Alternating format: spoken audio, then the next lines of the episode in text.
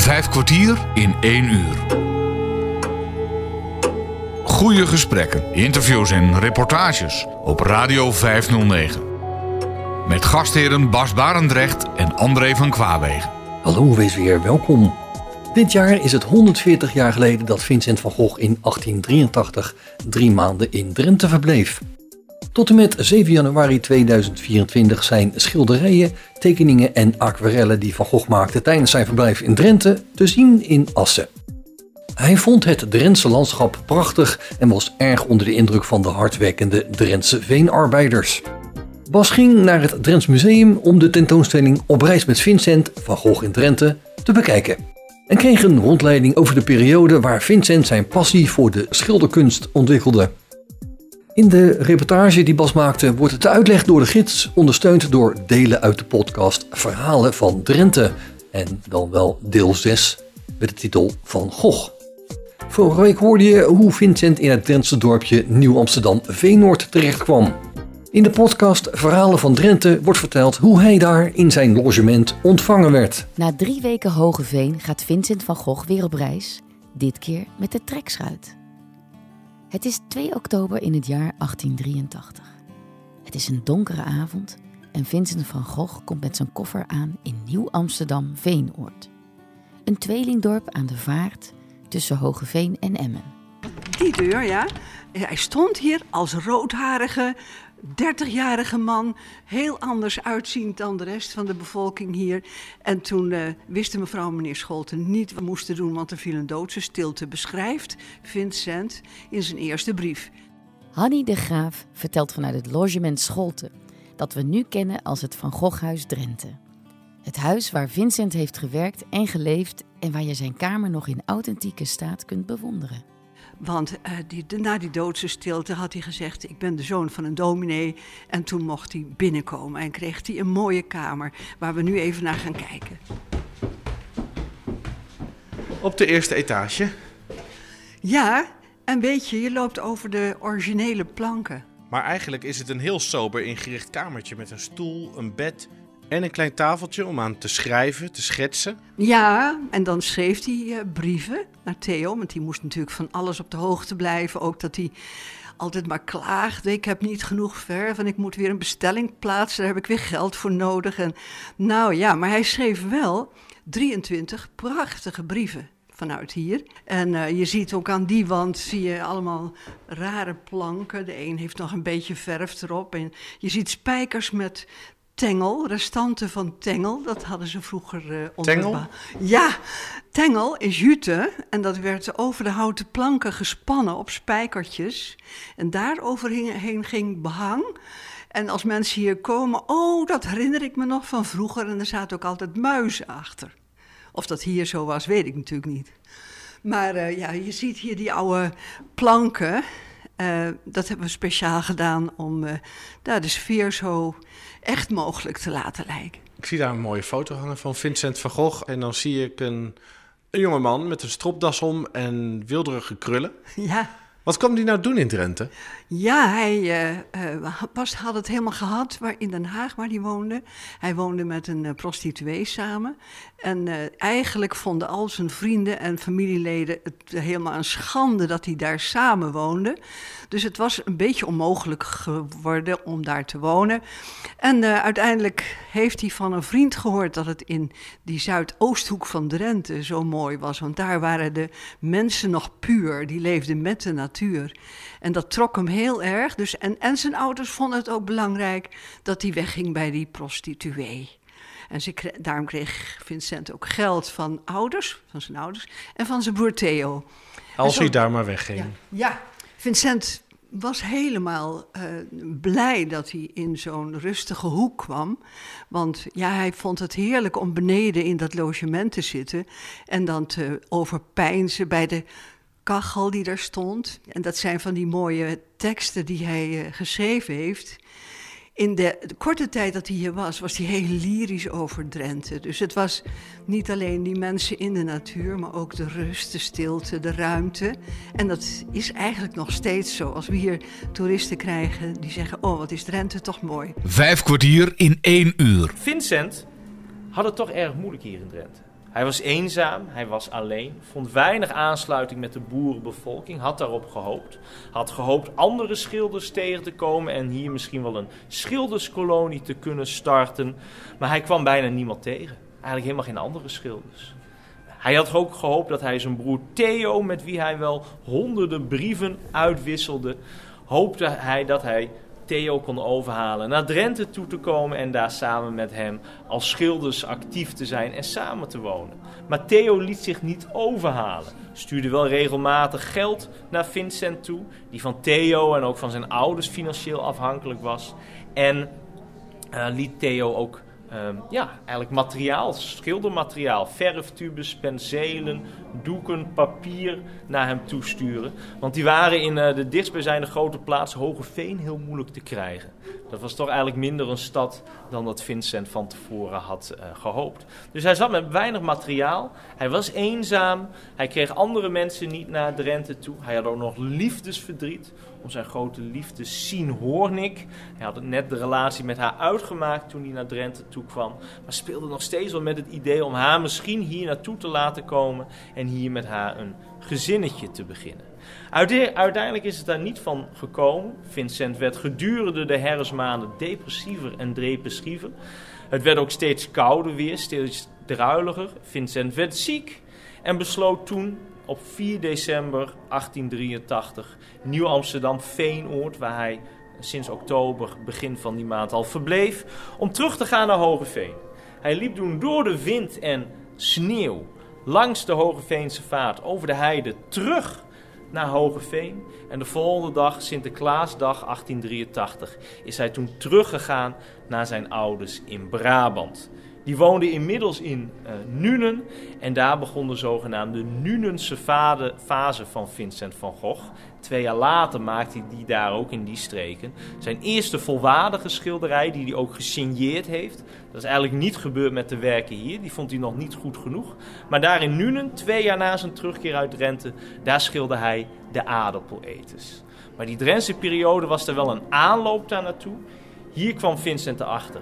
Echt het landschap, het leven van boeren en boerinnen, arbeiders, dat wil ik schilderen. En dat wil ik ook doen met olieverf. En ik wil er helemaal voor gaan om schilder te worden. Dus eigenlijk kunnen we die Drentse periode eigenlijk een beetje zien als de opmaat naar de productie van de aardappeleters. Zo kunt u dat eigenlijk zien. Dus zeker niet onbelangrijk in zijn ontwikkeling als schilder geweest.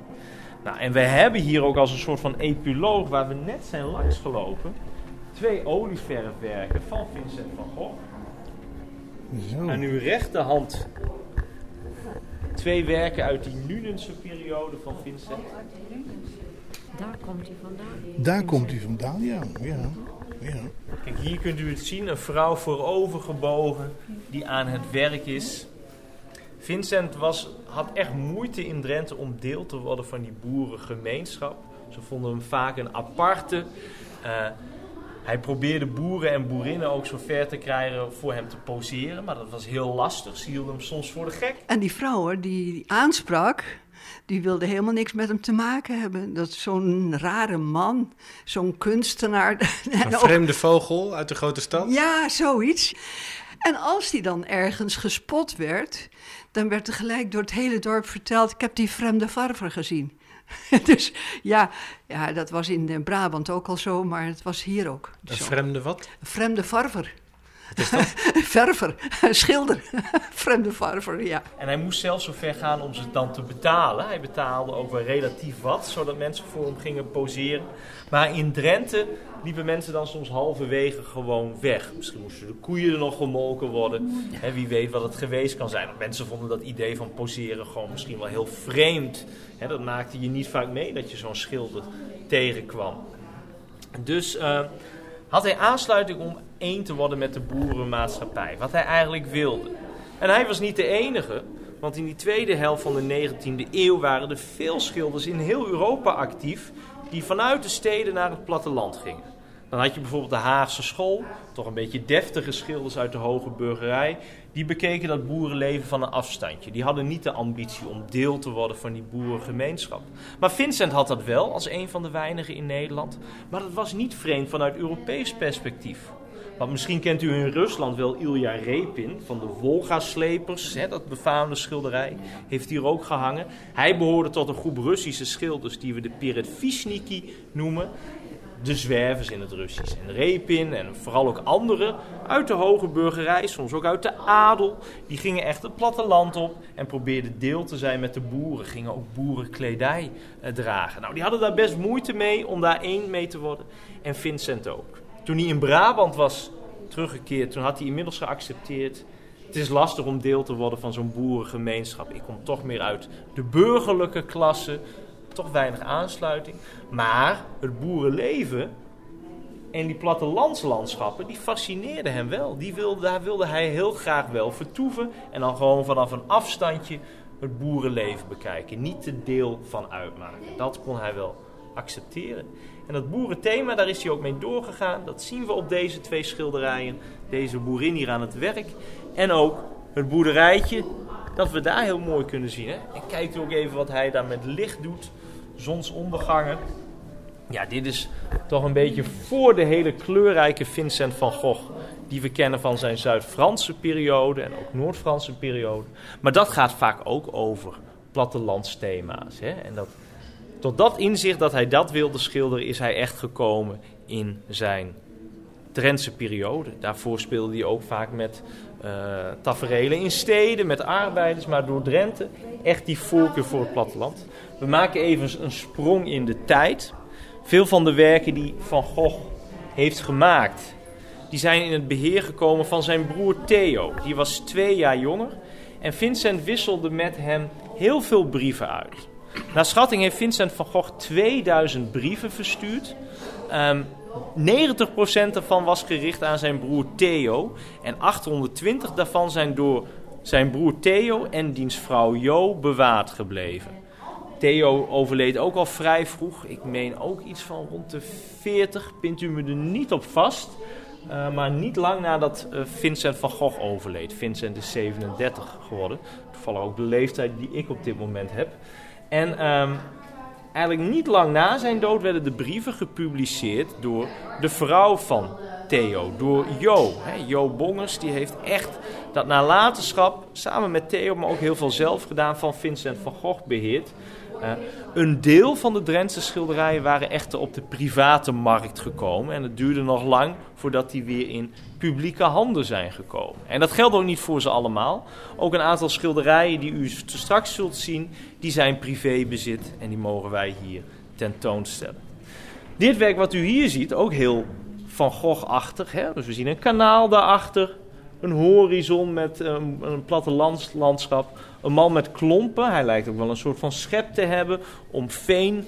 Nou, het is meer om te spitten eigenlijk, hè, om te splitten. Een, een, uh, een schop is het. Of een spade moet ik zeggen, pardon, een spade.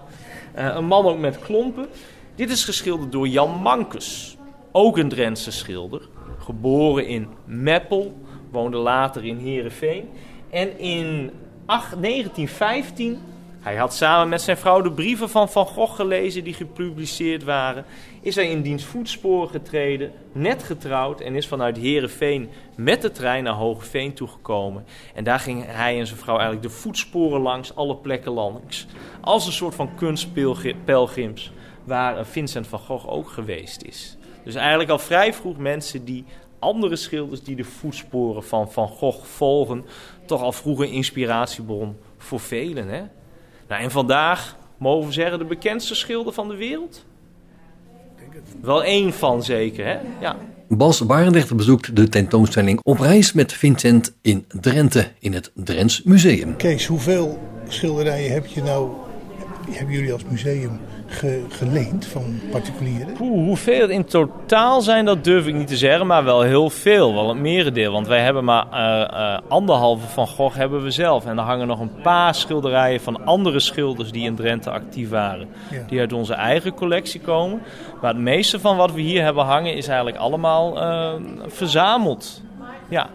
En hoe, hoe, kom je daar dan aan? Hoe weet je dat die mensen dat hebben? Is daar een lijst van? Ja, ja, onder experts zijn er wel lijsten van. Is dat wel, uh, is, is dat wel bekend? En heel veel komen ook uit private collecties. Uh, bijvoorbeeld, dat is wel goed u nog even te vertellen. De van Gogh met dat mooie huisje, hè, met die pasige heidevelden, dat natte landschap.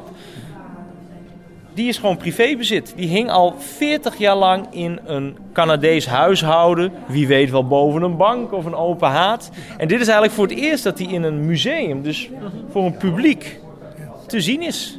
Openbaar toegankelijk. Ja, dat is nog niet eerder gebeurd. Maar het was wel al bekend dat, hij, dat het een Van Gogh was. Het was wel bekend dat het een Van Gogh was. Uh, was ook volgens mij wel bekend onder, in de kunstkringen wie die had. Ja, inderdaad. En um, onze conservator Annemie Grent is dus echt die brieven langs gegaan die Van Gogh hier aan zijn broer Theo heeft geschreven. Waarin hij dus ook schilders als Ruisdael en die Georges Michel. Theo wordt er helemaal gek van. Hij heeft het over Michel uh, van Gogh. We weten precies welke schilderijen hij noemt als hij hier in Drenthe is. Ja. En die schilderijen heeft onze conservator ook gezocht. En de partijen die die beheren bereid gevonden om ze te exposeren. Maar ja, ondanks dat hier heel veel tijd in is, is ingaan zitten, hele knappe dingen zijn er verricht, is het ons toch niet gelukt om alle Van Goghs te, exp uh, te exposeren. Sommige, nou, die wilden het niet toestaan dat hun Van Gogh hier kwam te hangen. En een aantal die zijn ook gewoon vermist. Die hele mooie, dat is misschien wel mijn favoriet met die rode luchten waar ik het over had. Ja, we weten niet. niet waar die is. Nee. Daar heb ik ook gelijk een vraag. In Amsterdam, in het Van Gogh Museum, welke werken hangen daar dan nog als ze hier hangen? uh, nou, de meeste die hangen hier wel. Eigenlijk hangen ze nu allemaal hier. Van uh, Vincent van Gogh's Drentse periode. Die hangen nu allemaal hier. Allemaal die in Nederland zijn. Ook volgens mij is eentje komt uit Groningen. Ik dacht dat die van het Groningen Museum is. Pint u me nu op vast. We hebben er volgens mij ook een nog van het Krullenmuller. Eigenlijk alles wat in Nederland is van zijn Drentse periode hangt nu hier. Ja. Maar welke hangen dan in het uh, Van Gogh Museum? Want ik kan me niet voorstellen dat die nu lege plekken aan de muur hebben. Ja, jawel, wel van die Drentse periode. Maar ja, dat waren er ook maar een stuk of uh, vijf, volgens mij. Vijf, zes, die ze, die ze hadden. Dus die zijn hier nu naartoe gegaan. Ja. En dit is, we hebben het hier over drie maanden. Hij heeft wel heel veel werken gemaakt, maar heel veel zijn verloren gegaan, vermist geraakt. 22 zijn er in ieder geval echt bekend. Um, en een deel is altijd maar in handen geweest van Nederlandse musea. Ja. Hij heeft wel kort geleefd, maar hij heeft heel veel gemaakt. Ja, 22 ja. Kunt u nagaan, hè? Ja, hij is echt tien jaar actief geweest als schilder, heel intensief. Van, uh, hij ook een beetje bezeten geweest is van het schilderen. Hij is zeker bezeten geweest van het schilderen. Anders neem je niet de keuze om onder barre omstandigheden om hier naartoe te gaan. Andere factoren als financiën, liefdesverdriet, rust, hè? psychische toestanden zullen ook een rol hebben gespeeld. Maar ook wel weer de vrijheid uh, en inspiratie hier te krijgen. Ja. Ik neem u even mee naar de volgende uh, kamer. Ook weer helemaal geel is het hier. En dat is ook niet gek, want uh, deze ruimte gaat helemaal over licht en donker. Vincent is juist naar het zuidoosten van Drenthe gegaan. Ik zei het al eerder, in de herfst. Omdat je hier in het zuidoosten die, dat contrast tussen grond en lucht had. Hè? Het thema van de vorige ruimte. Hier is het thema licht en donker. Ook vanwege die schitterende zonsondergangen. En we hebben hier een werk hangen van een van die Franse Barbizon-schilders. Inspiratie voor Vincent, deze Jules Dupré. Want Van Gogh schrijft aan zijn broer Theo op een gegeven moment... hij schrijft zoiets als in... het is net alsof je een schilderij binnenstapt van Jules Dupré. Dit schilderij Avondrood. De luchten die je hier in uh, Zuidoost-Drenthe in, uh, in het najaar kunt zien. Hè. Moet je eens even kijken. Hè. Die donkere wolken. We zien die grote schuren, die boerderijen die je in Noord-Frankrijk kunt zien. Het zijn altijd imposante gebouwen. En dan dat mooie avondrood daarachter. Fantastisch werk. Nou, en dat zien we ook bij deze werken die we hier nog kunnen zien. Vijf kwartier in één uur. En dat is zo leuk aan Vincent van Gogh. Hij is dus ook echt een student van de kunstgeschiedenis die heel erg op hoogte is wat er allemaal werd gedaan voor zijn tijd, maar ook uh, gedurende zijn leven. Maar weet daar toch op een bepaalde manier altijd weer een draai aan te geven. Misschien toch wel omdat hij uh, eigenzinniger is dan anderen. Misschien ook wel omdat hij later pas begonnen is om, uh, om schilder te worden. Ja. Wat een heel mooi werk is, uh, ook in Drenthe gemaakt. Door een vriend van Van Gogh, is dit werk. van zijn vriend Georg Breitner. Prachtig, zeg is dit. Hoe laat denkt u dat het is op dit schilderij? Welk tijdstip hebben we het over? Het ligt eraan wanneer natuurlijk, maar nu zou het wel acht uur zijn of zo. Zou Samen. het wel acht uur, hè? Ja. ja, ik vraag me de hele tijd af... Is het nou een beetje in de, in de, nou ja, het einde van de middagschemering? Is dit dan nog de zon die hierachter zit? Of hebben we al te maken met een volle maan? Even- ja. Ja. U gaat voor de maan, ja. En hier zit u hier ook nog lichtbronnetjes, hè? Wat zou dat kunnen zijn? Dat oranjige. Wat zegt u? Plassen. Plassen? Dit oranjige? Nee. Ja, het doet mij aan vuurtjes denken. En ik denk dan meteen aan het schilderij wat we daar hebben. Dus hier komen we weer bij de vier Van Goghs in deze ruimte. Hier ziet u met olieverf geschilderd de onkruidverbrandende boer. Mijn absolute eh, favoriet is de onkruidverbrandende boer. Maar eh, dat is niet alleen omdat ik dat schilderij echt fantastisch vind. Wat je eigenlijk ziet is eh, ja, dat zo'n avondeffect. Hè. Dit is een, dat schrijft Van Gogh ook letterlijk in de brief waar hij over dit schilderij vertelt. Hij zegt, ik, ik zie hier een paar avondeffecten. Ik ging er steeds buiten voor kijken. Ik ben gefascineerd door dat lichtstipje van dat vuurtje, van dat onkruidverbrandertje. En hij, wat hij hier denk ik toch heeft willen vastleggen is ja, het, het leven in harmonie eh, op het land. Eh, het, het, ja, dat lichtstipje tegen die ondergaande zon. Het silhouet van dat onkruidverbrandertje wat daar bezig is. Wat een soort elementair iemand bijna eh, wordt, zonder gezicht. En het is, als je goed kijkt... Want er zitten ontzettend veel lagen en kleuren in dit schilderij, hoewel het in eerste instantie best wel donker uh, aandoet. Je, je ruikt bijna het vuurtje wat daar brandt. Je ziet bijna die rook verdwijnen in de lucht. Uh, en toch ook een beetje de kou die, uh, die daar op dat kale, vlakke land uh, ja, op dat moment was. Want we, we, hebben het dan nu over eind oktober. Maar ja, dat maakt het, maakt het voor mij echt tot een van de sleutelstukken uit de Drentse periode. Het zijn behoorlijk donkere tinten nog. Terwijl we ook werken van Van Gogh kennen die juist heel kleurrijk zijn en misschien vrolijk. En toch zegt u, ja, dit is ook typisch Vincent van Gogh. Hoe komt dat? Ja, absoluut. En het is natuurlijk zo dat hij pas op het moment dat hij naar Frankrijk gaat en daar letterlijk ook een ander licht ervaart, dat zijn kleurenpalet verandert. In de Hollandse periode is hij nog heel erg met die donkere aardetinten bezig, zoals heel veel tijdgenoten op dat moment. Maar als je goed gaat kijken naar dit schilderij en uh, op dit moment. Wordt het gerestaureerd en ja, kun je daar, heb ik daar in ieder geval echt goed naar kunnen kijken. En, en zie je eigenlijk steeds meer kleuren terug in zo'n schilderijtje. Ja, wat zit erin? Nou, er zit ook bijvoorbeeld rood in uh, en blauw. En, en uh, nou, als je dan kijkt naar bruin en groen en hoeveel verschillende soorten tinten uh, bruin en groen daarin zitten, dat eigenlijk in de eerste blik zie je dat niet terug, maar het zorgt er wel voor dat er uiteindelijk heel veel diepte ook in zo'n schilderij komt. Dus eigenlijk al die elementen die we zo goed kennen uit die kleurrijke Franse werken, die zijn hier stiekem al wel Ze zitten aanwezig. erin. Ze zitten er al in, ja. Dit is het enige andere werk van Van Gogh wat wij in ons bezit hebben. Deze hebben we voor de helft. De andere, hij is voor de helft, is die van het Van Gogh Museum. En dit schilderij wordt nu voor de tweede keer in het Drents Museum geëxposeerd. De eerste keer was in november 2019 met de tentoonstelling Barbizon van het Noorden. Het is wel heel spannend geweest. Dit, deze Van Gogh was al lang bekend, maar hij was in private handen. Hij was voor de Tweede Wereldoorlog in handen van een Joodse kunsthandelaar. De nazi's hebben toen het schilderij van hem gestolen. Daarna hebben de nazaten het toch weer via de geallieerden weer teruggekregen. Is het in verschillende private collecties geweest. En toen hoorden wij via contacten dat het geveild zou worden. November of oktober, precies te zijn, 2019. Het Van Gogh Museum wist er nog niet van.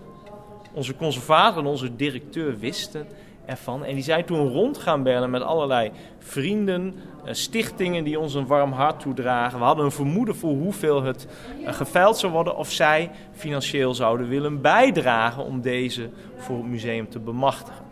Dus er werd rondgebeld. ik en het gros van het personeel hier kreeg er allemaal niks van mee. Dat gebeurde echt in het diepe geheim achter de schermen, in de krochten van de museumkantoren.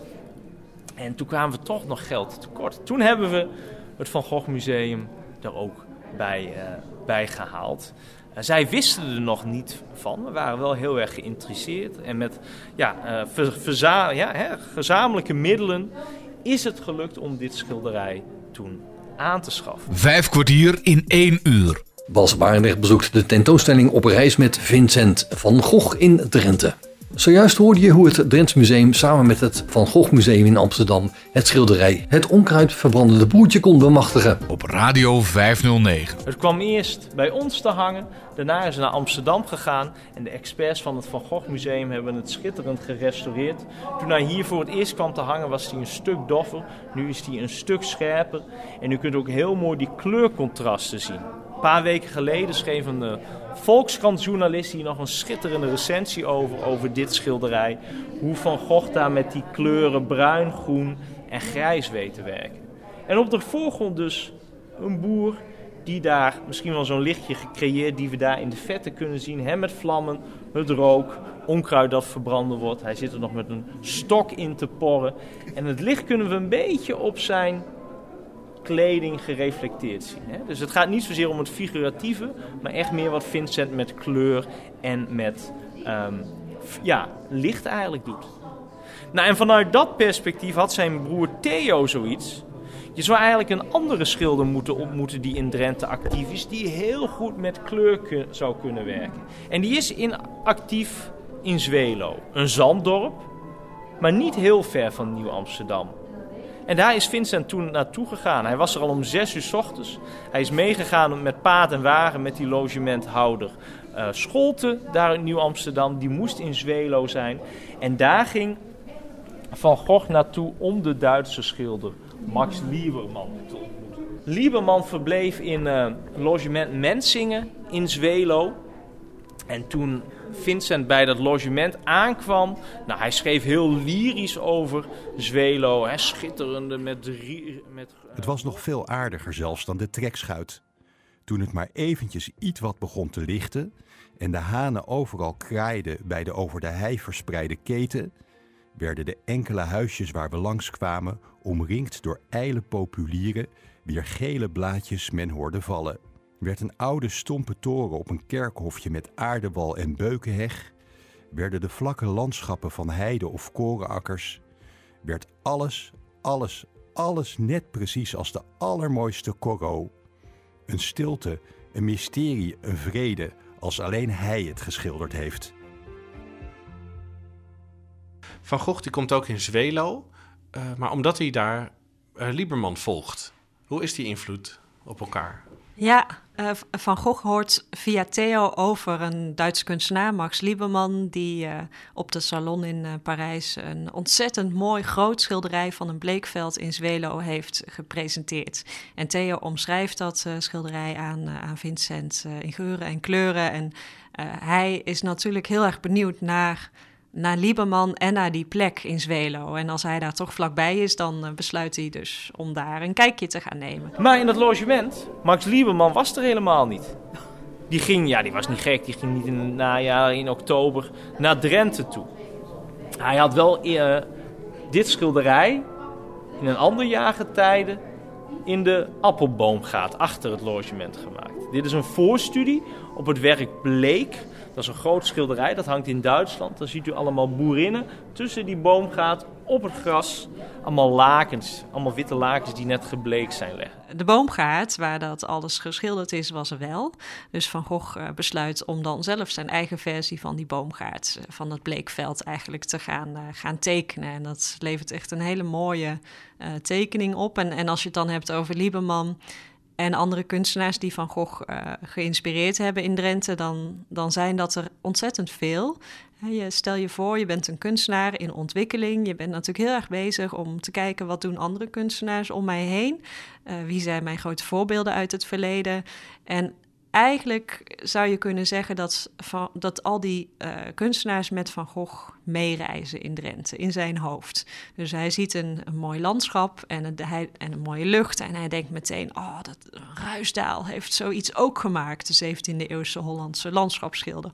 Of hij denkt aan die kunstenaars van Barbizon, oh, zo'n mooie schemering heb ik ook bij Daubigny gezien. Of zo'n figuur heeft Millet heel mooi vastgelegd. Uh, en uh, ja, eigenlijk zijn dus die inspiratiebronnen en zijn tijdgenoten van de Haagse school ook ja, best wel essentieel voor het verhaal van Drenthe. Hier zijn de woningen heel breed tussen eikenbomen van een superbe brons. Tonen in het mos van goudgroen, in den grond van roodachtige of blauwachtige of geelachtige donkere lila grijzen.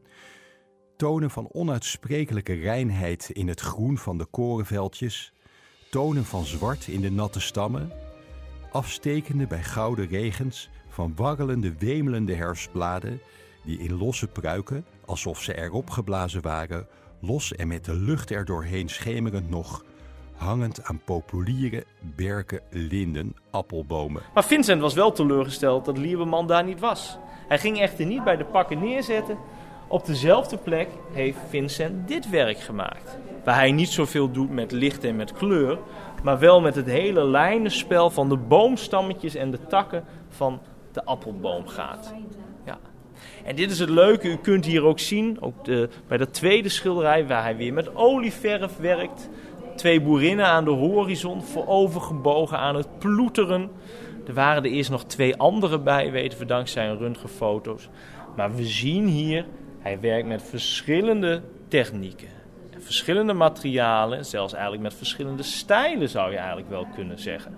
Hij doet heel veel in Drenthe. Daar heeft hij de vrijheid en de, ja, de inspiratie voor. Geen gezeur aan het hoofd.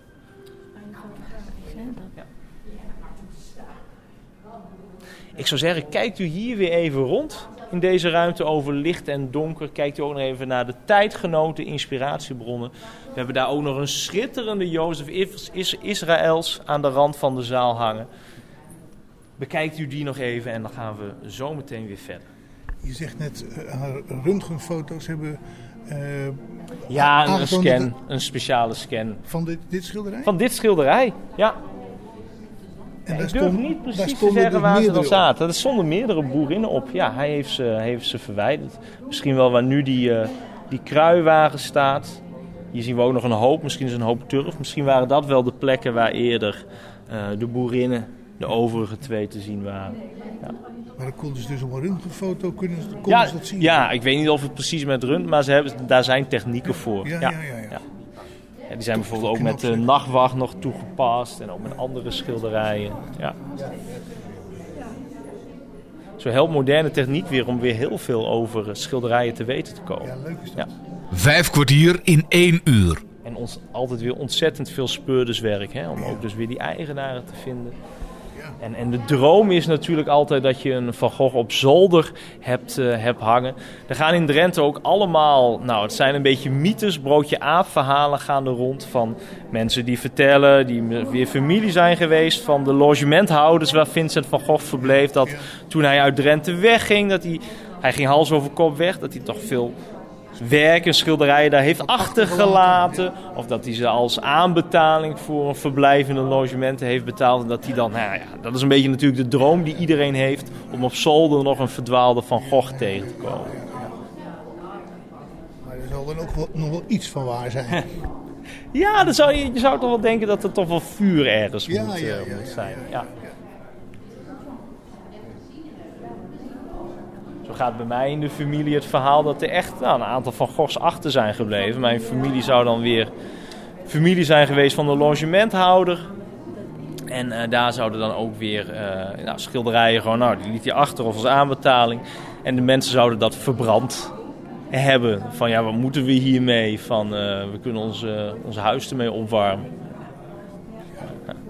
Ja, daar niet te geloven. Er zijn ook rare dingen gebeurd natuurlijk met, met dat soort waardevolle stukken. Ja, ja, dat klopt. Dat klopt. En wat toen eigenlijk geen waarde had, heeft nu een gigantische Nu wel, ja. Van Gogh was natuurlijk ook volledig nog in ontwikkeling. Um, hij vond zelf ook uh, pas uh, de aardappeleters echt waardig, wat hij pas twee jaar later, twee, drie jaar later heeft geschilderd, om ook te ondertekenen. Ja. ja. Uh, dames en heren, we gaan weer even verder. We gaan naar de, de volgende ruimte. Andere ruimte. Komt hier helemaal in een beetje een, een zwart-grijze omgeving. Dit gaat over de mensen in Drenthe. Want Drenthe is niet een leeg landschap. Er wonen natuurlijk landarbeiders, boeren, boerinnen. En Vincent vond die fascinerend. We hadden al even over gehad dat het moeilijk was aansluiting met ze te vinden. Maar hij vond ze zo intrigerend. Hij wilde ze heel graag schetsen. Hij wilde ze heel graag schilderen. En hij noemde de Drentse mensen, die noemde hij vaak uh, van Ostade-types. Ostade-types. Nou, wat zijn dat dan? U ziet hier een aantal tekeningen uit de 17e eeuw door de schilder Adriaan van Ostade. Het zijn altijd wat karakteristieke oude mannetjes, voor ogen gebogen staan, vaak een beetje gebocheld. Zo vond Vincent ook de mensen in Drenthe. Hij noemde ze verwelkt of overleens verlept vroeg oud bedoelde hij ermee, van het harde werken. Maar hij vond dat juist eigenlijk heel mooi. Hè? Dat heel, heel, ja, nou niet zozeer pittoresk, maar wel heel illustratief voor hun harde leven in dat landschap.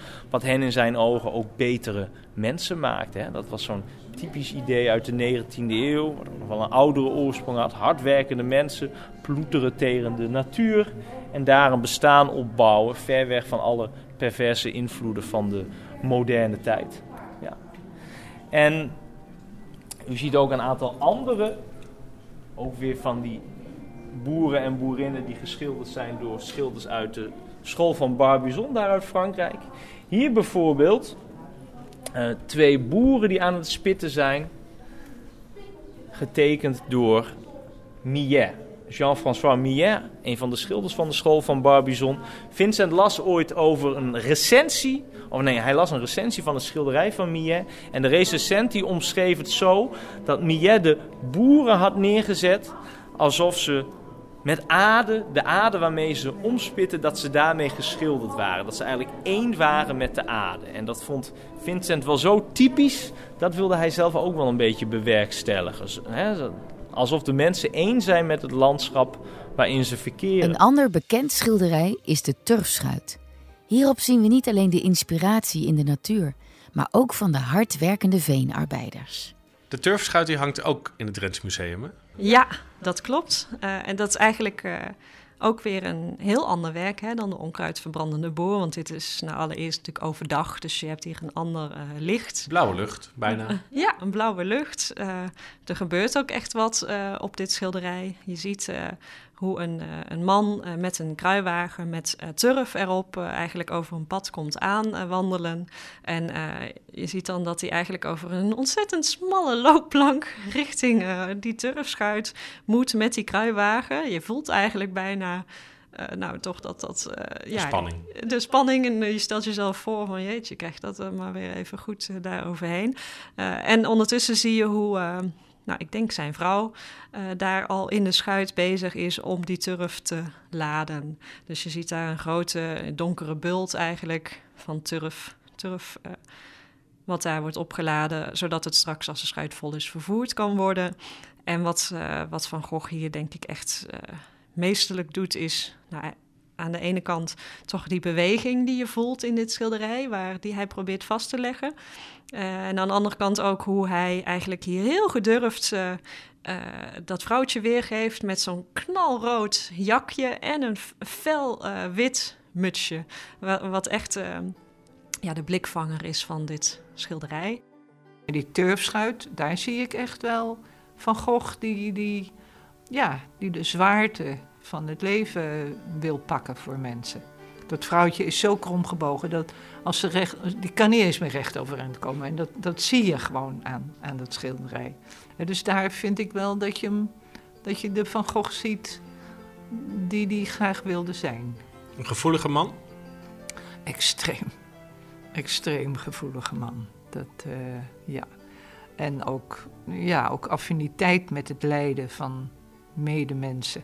Ja, precies. Misschien herkende hij iets bij, bij het zware leven van de Drent, bij, ook bij zichzelf. Ja, denk, nou ja, uh, hij, hij, Hij heeft ook in die borinage gewerkt bij de mijnwerkers. Dat waren natuurlijk ook toch de verschoppelingen van de aarde. En hij woonde in Den Haag samen met Sintje, een voormalig prostituee. En ja, ook een verschoppeling van de wereld. En ik weet niet of hij zichzelf nou een verschoppeling voelde, maar hij had er in ieder geval heel veel affiniteit mee. Hij wilde daar heel graag. Uh, ja, hij wilde misschien wat goeds doen. Dat, dat, uh, hij voelde zich ermee verbonden. Hij voelde zich reuze mee verbonden, ja. Bos Barendrecht bezoekt voor vijf kwartier een uur de tentoonstelling Op reis met Vincent van Gogh in Drenthe. Dat is ook wel iets wat we net een beetje zagen. Ook met het schilderij met die boerinnen aan de horizon.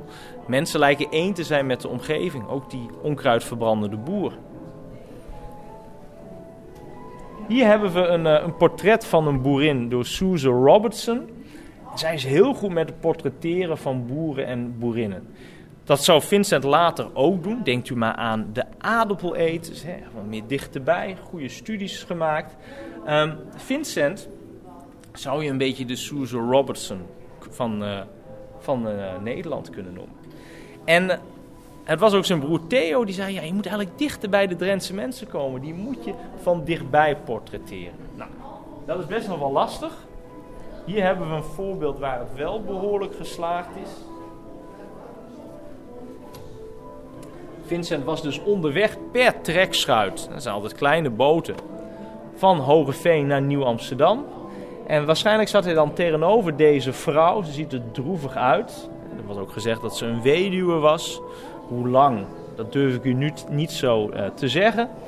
Maar ze kon natuurlijk geen kant op. Waarschijnlijk zat hij tegenover haar op een, kleine vierkante, een klein aantal vierkante meters. Ja, en hij heeft haar toen uh, geportretteerd. Maar het was dus heel lastig veel Drenthe van dichtbij te krijgen. En uh, dat maakte hem ook wel een beetje teleurgesteld. Hè? Geen aansluiting, maar ze zagen hem soms ook een beetje als een, rare snoeshaan. En ze hielden hem soms dus voor de gek. Um, en, ik zei het al even, hij uh, betaalde ze dus geld om te poseren, maar soms liep, liepen ze gewoon weg. Ja. Nou, en hier kunt u dus nog wat meer zien. Daar ook nog mensen, een vrouw met een kruier, kruiwagen in de regen. Ploegende boeren, het zijn typische thema's die we ook bij tijdgenoten terugzien. Ook de schilders uit de Haagse school. Dat kunt u daar op die andere wand zometeen ook nog even bekijken. Prachtig. Vincent verbrandde trouwens zelf bijna alle brieven die hij van Theo ontving. Die verbrandde hij altijd direct. Maar gelukkig ging Theo niet zo te werk, anders zouden we toch echt veel minder over hem uh, geweten zijn te komen. Ja. Het is wel een beetje eenzijdige correspondentie. Ja. ja, dat is ook jammer dat de brief waarin Theo eigenlijk Vincent aanzet om schilder te worden, die is niet bewaard gebleven. Nee. Terwijl je zegt dat is misschien wel de belangrijkste brief ja, ja, ja, van ze allemaal geweest. Wie heeft nou zo'n trein bedacht waar we net in zaten? Ja, dat zijn ook weer de, de vormgevers. Dat zijn vaak externe bureaus die daarmee komen. En dat gaat wel weer in samenwerking ook met, uh, met onze eigen mensen. Hè? Met yeah. onze conservator. Uh, we hebben ook een, uh, een tentoonstellingsmanager. Dat gaat wel in hand in hand in overleg. Maar dus ook heel veel met externen. Er zijn er speciale ontwikkelingsbureaus zijn daar ook voor in Nederland. Dus eigenlijk bijna... Uh, geen museum, zelfs niet de hele grote, die eigenlijk helemaal from scratch hun eigen tentoonstelling uh, maken. Ja. Maar, maar, gaat dit modeltrein nu ook naar een ander museum? Of uh, nou, dit is natuurlijk echt typisch voor Drenthe. Het gaat echt over zijn Drentse periode. Um, nou, ik, ik vermoed van niet, dat durf ik niet te zeggen. Het zou best kunnen dat onze conservator, onze directeur daar met partijen over in gesprek gaan. Misschien wel in het buitenland. Ja. Van, uh, want Van Gogh is toch gewoon heel populair wat ja. dat betreft. Vijf kwartier in één ja. uur. Ja. Dat vond ik ook echt prachtig. En het zou best wel kunnen dat je dit, uh, nou, dat dit concept naar buiten toe gaat. Het is wel eens gebeurd hoor, dat wij tentoonstellingen hebben ontwikkeld die door andere musea zijn opge opgepikt. Ja. Dames en heren, het is nog even wachten, maar we kunnen zo naar de volgende ruimte. Dat is de laatste ruimte, die is helemaal in het groen. En die gaat dus over uh, de gebouwen, de woningen, de hutten van mensen hier in Drenthe. Ja. En ik kan u alvast vertellen, Vincent had echt een fascinatie met constructies. Hij begon als jonge jongen, hè, toen hij zijn moeder eigenlijk hem aanspoorde te gaan tekenen. Uh, zijn broertjes en zijn zusjes kregen allemaal, net als hij, tekenles van hun moeder. Wat hij in het begin vooral heel veel tekende zijn uh, eigenlijk gebouwtjes. Nou, kerkjes waren, interieuren, maar ook gebouwen van de buitenkant, schaapskooien, uh, boerderijen. Daar, dat heeft hij eigenlijk zijn hele leven lang gedaan. Ook later natuurlijk in zijn Franse periode. Ja, hier ziet u ook een aantal uh, hutjes getekend door Georg Bruiner, dus vriend van Vincent, hier in Drenthe. Uh, ja, het past een beetje bij het rustieke landschap, hè? De hutten die daarin thuis horen. Ook heel erg Drents, dat thema van die schaapskooien die je heel vaak terug ziet keren. En iemand die dat ook weer heeft vastgelegd, dit schilderij is ook wel fantastisch, is Sintje Mesdag van Houten. Het landschap lijkt heel woest te zijn, maar kijk dus eventjes naar de maan die doorbreekt door de wolken, die dennen daarachter. Als je dit zo ziet, zou het bijna best wel modern kunnen ogen, terwijl het toch al meer dan 100 jaar oud is. En veel fijnzinniger, dit werk van uh, Alphonse Stengelin. Ook een van de buitenlandse schilders, een Fransman, die naar Drenthe toe kwam. Drenthe had dus echt internationaal de naam van een rustieke provincie, waar je eigenlijk een beetje terugging in de tijd. Dat trok mensen vanuit heel Europa aan. Het lijkt ook wel een beetje of u hier nog de Franse driekleur ziet. Hè? We zien hier een, uh, een hekje. En het lijkt wel of de lakens omheen zitten die toevallig net wit of rood, wit, blauw zijn. Of dat helemaal toeval is, dat, uh, dat ik vermoed van niet. En dit is volgens mij in Hooghalen, dus echt meer op de zandgronden van Drenthe. Daar kwam Stengelin naartoe. Maar kijkt u dus hoe nauwkeurig hij die bakstenen van de boerderij heeft geschilderd. Als ik het goed heb, was hier het logement waar Stengelin verbleef. En had hij in dit schuurtje, of dit boerderijtje, een soort van atelier waarin hij kon verven. Hij had ook een, uh, een soort van kar met een overkapping erop. En ik heb afgelopen zaterdag nog een vrouw gesproken die in dit huisje woonde. Dat is ook helemaal opgeknapt in Hooghalen. Er is ook een, uh, niet een Stengelin, maar een Stengelingstraat. Zo werd hij daar genoemd. Niet meer meneer Stengelin, maar op zijn Nederlands Stengelingstraat. En die vrouw die in dit huis geboren werd, die vertelde ook, ja, vroeger waren de oude mannen in mijn dorp en die vertelden nog hoe ze hier die wagen met overkapping van Stengelin naar buiten brachten en ergens voor hem klaarzetten. Want zo kon hij ook bij slecht weer, en hij was wel een van de weinige schilders die in Drenthe in het najaar was, kon hij ook nog aan plein air. Nou ja, niet helemaal met plein air, maar wel. Dus met overkapping kon hij dan buiten schilderen. Maar het huisje is dat dus nog?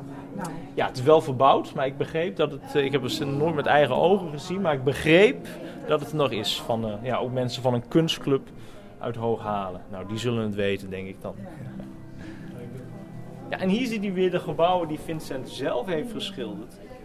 Verschillende technieken dus. Waterwerf, waar hij steeds meer van af zou stappen. Hij kwam in Drenthe erachter dat olieverf, dat dat het meeste bij hem paste. Maar u ziet ook hier, hij werkt ook bijvoorbeeld met houtskool, met krijt, met inkt. En uh, over combinaties, ziet hier ook nog een beetje aquarel. Kijkt u even naar die witte luchten, die wolken hierachter. Het is gewoon super divers wat hij doet. Dat is echt het leuke aan Vincent van Gogh in deze periode. Ja.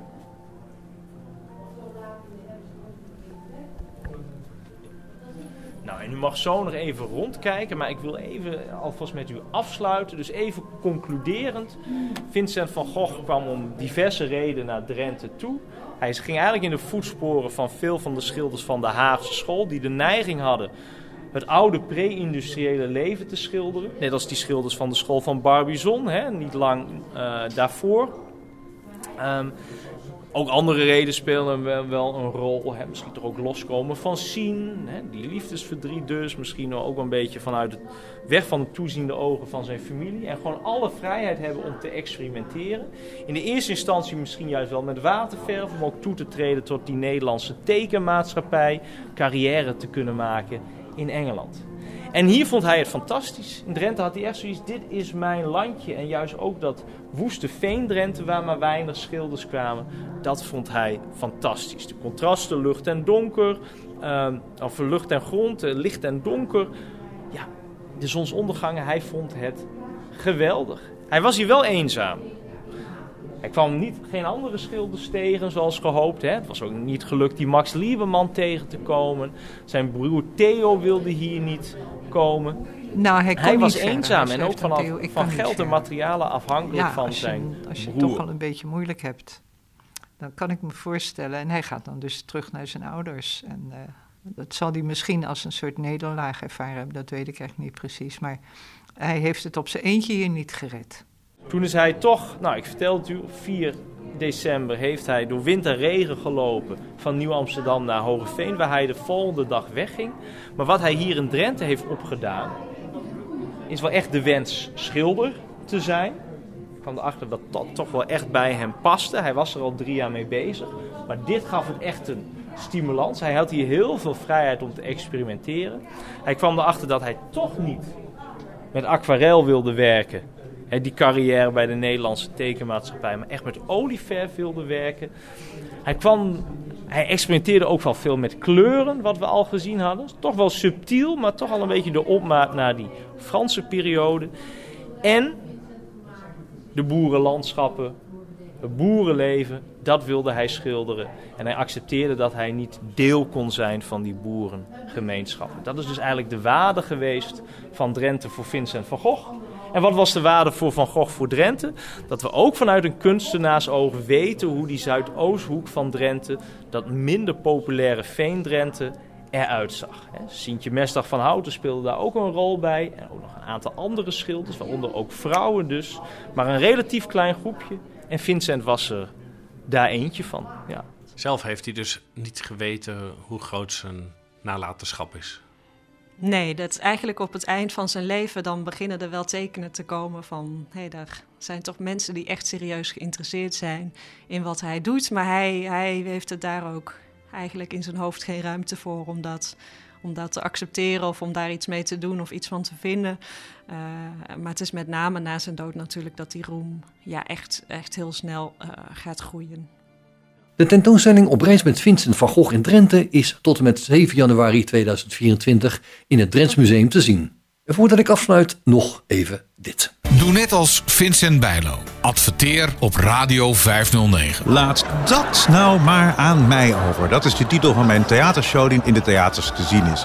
Daarnaast maak ik columns, radio, podcast en cabaret op maat. Kijk op vincentbijlo.com voor alle info. De advertentie kan ook eenvoudig gecombineerd worden met een gastoptreden in de radiotalkshow van Radio 509. We hebben best wel een grote overheid. En als we daar nou iets kritischer naar kijken. Politicus Daan de Kort weet dat zijn verhaal op Radio 509 door vele duizenden luisteraars gehoord wordt. Informeer naar de vele mogelijkheden om informatie te verspreiden via Radio 509. Bel 035 577 0917. 035 577 0917. Voor nu bedank ik je, mede namens Bas Barendrecht, voor het luisteren. En heb je nog vragen of opmerkingen of wil je zelf wel eens aan het woord komen? Dan kan je een mailtje sturen naar bas.radio509.nl. Geniet van de rest van deze dag, blijf luisteren naar Radio 509 en tot een volgende keer. Vijf kwartier in één uur is een programma van Bas Barendrecht. Techniek André van Kwaabegen.